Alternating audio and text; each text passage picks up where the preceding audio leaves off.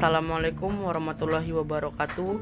Nama saya Muhammad Aren Feruzi dari kelas 8E Hari ini saya akan membahas materi IPA yaitu sistem gerak pada manusia.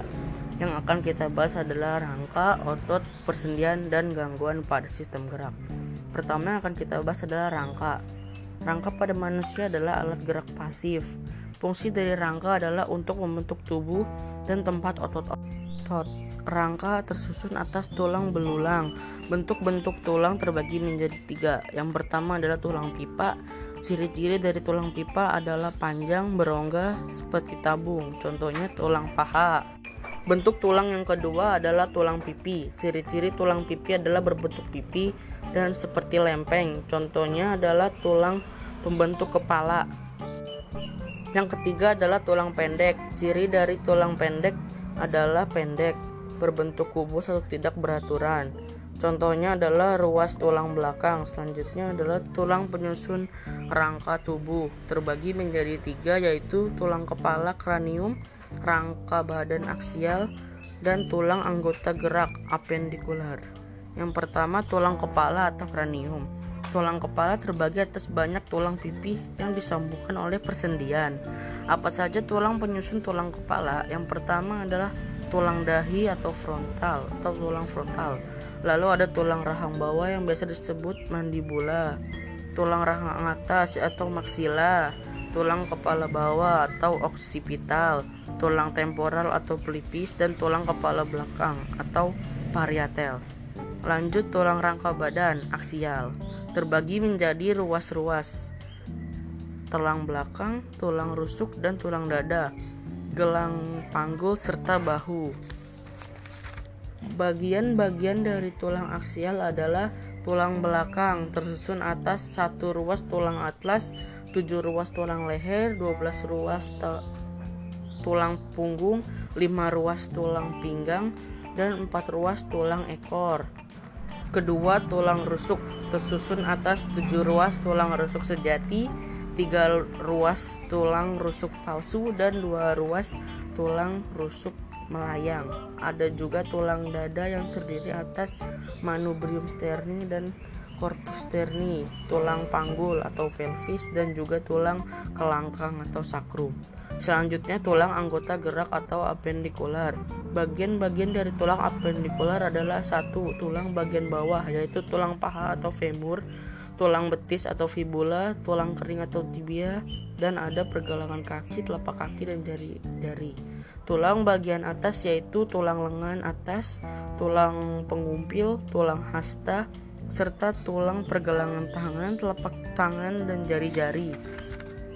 Yang kedua kita akan membahas sendi atau artrosis. Sendi adalah persambungan antar tulang. Sendi terbagi menjadi tiga macam yaitu sendi mati sinartrosis, sendi kaku atau ampiartrosis, dan sendi gerak diartrosis. Sendi mati atau sinartrosis adalah sendi yang tidak bisa digerakkan sama sekali. Terbagi menjadi dua yaitu sinfibrosis dan sinkondrosis. Sendi kaku atau ampiartrosis adalah sendi yang bisa digerakkan tetapi terbatas, contohnya tulang rusuk dan tulang dada. Sendi gerak atau diartrosis adalah sendi yang dapat bergerak dengan bebas, yaitu sendi peluru, sendi engsel, sendi putar, dan sendi pelana. Yang ketiga kita akan membahas otot. Otot adalah alat gerak aktif pada manusia.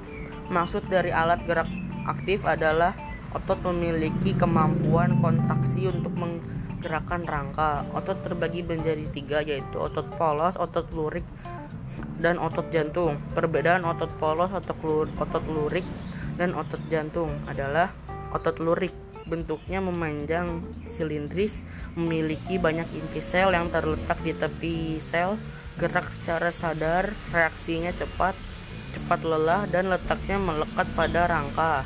Otot polos bentuk gelondong ujung runcing, memiliki satu inti sel yang terletak di tengah sel.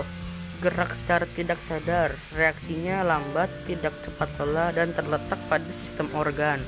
Otot jantung bentuknya bercabang, silindris, dan memanjang. Lebih dari satu inti sel yang terletak di tengah sel. Reaksinya lambat, tidak cepat lelah, dan terletak di jantung. Yang keempat kita akan membahas gangguan sistem gerak. Gangguan yang sering terjadi karena kebiasaan duduk yang salah yaitu skoliosis, lordosis, dan kifosis. Skoliosis disebabkan kebiasaan duduk yang menyamping sehingga tulang punggung menjadi bengkok ke samping. Lordosis disebabkan karena duduk di meja yang terlalu tinggi sehingga tulang punggung menjadi bengkok ke depan. Kifosis disebabkan karena duduk di meja yang terlalu rendah sehingga tulang punggung menjadi bengkok ke belakang. Gangguan sistem gerak yang lainnya adalah kelainan tulang, yaitu rakitis, tulang rapuh akibat kekurangan vitamin D, osteoporosis, pengapuran tulang, kelainan sendi yaitu osteoartritis, peradangan sendi, terkikisnya lapisan pelindung sendi, kelainan otot yaitu tetanus, penyakit yang disebabkan bakteri Clostridium tetani, menyebabkan gangguan you